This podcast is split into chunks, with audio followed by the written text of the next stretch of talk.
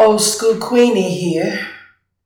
It's Topic Tuesday, and the topic of today is unconditional love. What is it? Unconditional love. Let me give you my old school perspective on that one. You see, back in the day, old school day, back I'm over 50, over 55 and I was coming up watching my uh, grandparents that are married.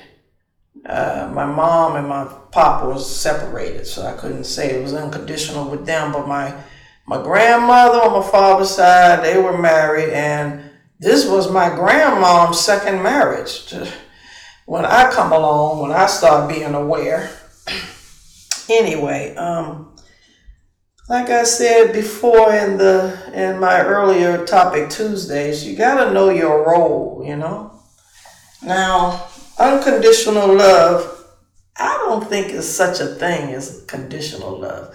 But back in the day, my in fact, most old school great grandmoms over 70, 80 years old believed in the in going to church and worshiping the Lord and basing their love around the Bible, around the gospel, around the teachings in the church.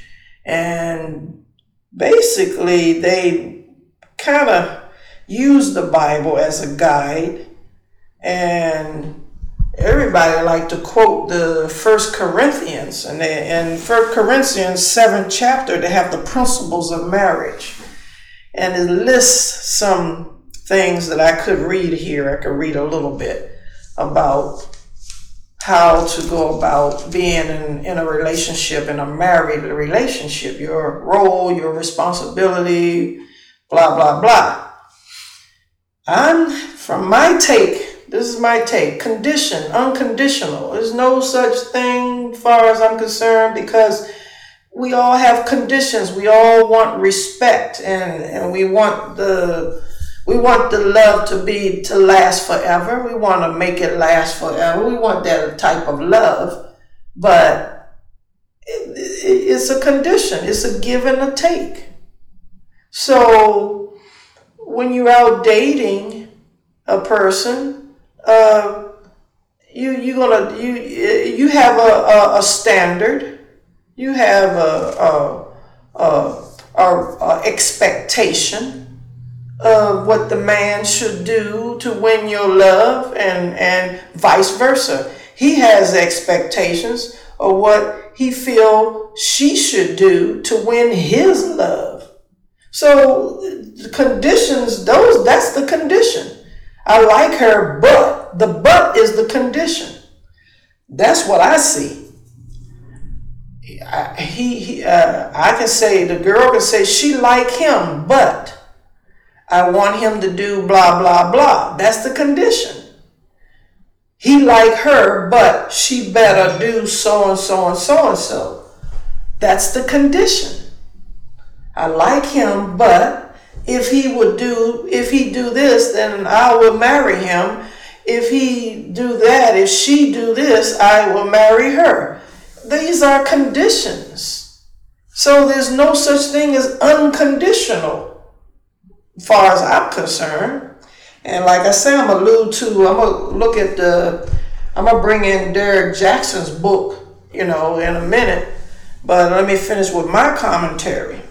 So, back in the day, it may seem like grandma and grandpa had unconditional love because their marriages they stayed together for over 30 to 40 years. You know old school we believe in the and the, the, the, the sanctity of marriage. We believed in that. And of course there were conditions. It was no unconditional. You stayed married. That's one condition. The condition is we stand together no matter what. That's the condition you see what I'm saying? That's how grandpa and grandma uh, said because they based their marriage around the Bible and the Bible verse in the First Corinthians, principles of marriage. Let me read a little bit of that that to you guys. Uh, First Corinthians seven, and I'm gonna jump down to 3. 1 Corinthians 7 3. Let the husband render to his wife the affection due her, and likewise also the wife to her husband. The wife does not have authority over her own body, but the husband does. And likewise, the husband does not have authority over his own body, but the wife does. Do not deprive one another except with consent for a time, that you may give yourselves to fasting and prayer, and come together again so that Satan does not tempt you because of your lack of self control. But I say this as a concession, not as a commandment. For I wish that all men were even as I myself, but each one has his own gift from God, one in this manner and another in that. But I say to the unmarried and to the widows, it is good for them if they remain even as I am. But if they cannot exercise self-control, let them let them marry. For it is better to marry than to burn with passion. Now to the married I command, yet not I, but the Lord. A wife is not to depart from her husband. But even if she does depart, let her remain unmarried or be reconciled to her husband. And a husband is not to divorce his wife. Now I'm gonna stop there. I stopped at uh, uh, 11. I read 11. I'm just saying that this is what our old school great grandma, grandma, great parents. This is the Bible verse that they based their marriage on. And I, in 1 Corinthians 7 1 through 11 is what I read, and is more to that to this Corinthians chapter. Yeah, but I'm saying unconditional love it's a role and it's your vows that you agree to. It's an agreement. And you know, we got celebrities out here who have you to sign prenuptial agreements. You got to you got to abide by the, those agreements, these terms. Because marriage is a partnership and you you know, you you know your role, your partner, your partner knows the role he's supposed to play, and the wife know the role that she's supposed to play and they both you both agree. And if and if anytime there's a disagreement you got to have conditions on how you're going to handle it. the condition on make a, a, a pact on how to handle the uh, the the the unrest in the marriage. So that's my um, take on it. Uh, i'm just giving you a little bit of what i witnessed with my grandparents. They stayed together till death do their, their, their part. But my my this is my grandmother's second marriage is what I witnessed because I she married my she divorced my father's father. I recall that. I learned that when I was 10 years old, staying over at grandma's house, that they were no longer married and she's with this new husband and they stayed together till I got grown big. So I'm just saying that, you know, some some breakdowns do happen, and like I said, you can't be married uh, and without conditions. You can't even be in a relationship without a condition. There's no such thing, and I think Derrick Jaxn alluded to this in his book. I'm gonna get to it in a minute, but the condition of being a girlfriend or boyfriend. You got you got you got you got standards. You got the you, you got to have have some respect. So you try to be my man. Uh, the condition for you to be my man is, you know, you gotta show me some respect and know that no, I don't expect to be hurt behind, you know, using physical force or anything like that. So there is con- such thing as conditions. There's no such thing as unconditional love. Now, I mean, there is, well, you could say unconditional love between a mother and a child. They love the child no matter what, and unconditional love with you know, you, you, you the, the, the mother loves the child. Father do too, unconditionally. I'm gonna tell you, there's some moments now. I'm a mother. I got four. I, I don't love them when they get to acting out. So I ain't gonna be no unconditional with my children. Uh, I, they, they, they, they, they come at me wrong. I, I, hey, I'm, all that love condition, that condition goes out the door when you come step to me wrong. Anyway, so, but basically, you, you get the picture that, you know, the, the unconditional love for a child, a mother and a child, is just bond, is just unconditional. All right, now let me go to over to. Uh, that's my that's my commentary. Let me go over here to Derrick Jaxn's book. And the name of his book is Don't Forget Your Crown. And this is where I got the idea from uh, to have this talk about this subject. It's from Derrick's book. Um, so I'm on page, uh, and his chapter two is speaking about unconditional love is dangerous. He's saying you're going to have to get his book to read the whole thing. I'm just picking out a couple of things here. I'm not going to read his whole book, uh, you know, to you, but I like to touch on what he's saying about unconditional love is dangerous. I don't know why he's saying dangerous. Anyway, he got a whole chapter. Let me read. Let me pick up on what I, I here, and it says the truth. I'm going to read page 20.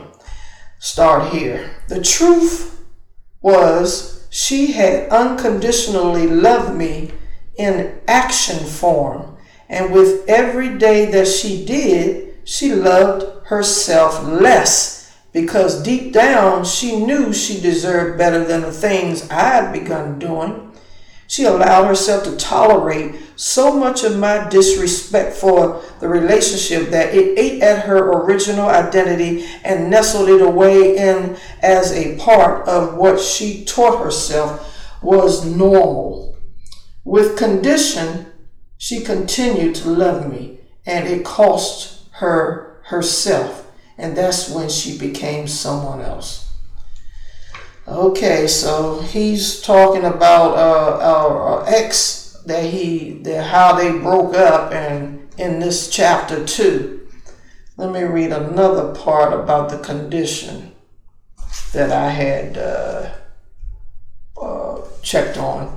All right, um, I'm gonna run over to uh, page 22 now. There is no healthy relationship today that's unconditional even if those in the relationship feel like it is. If two people have a healthy level of romance in their relationship after years of being together, it's because they're meeting the conditions necessary to fall in love over and over and over again.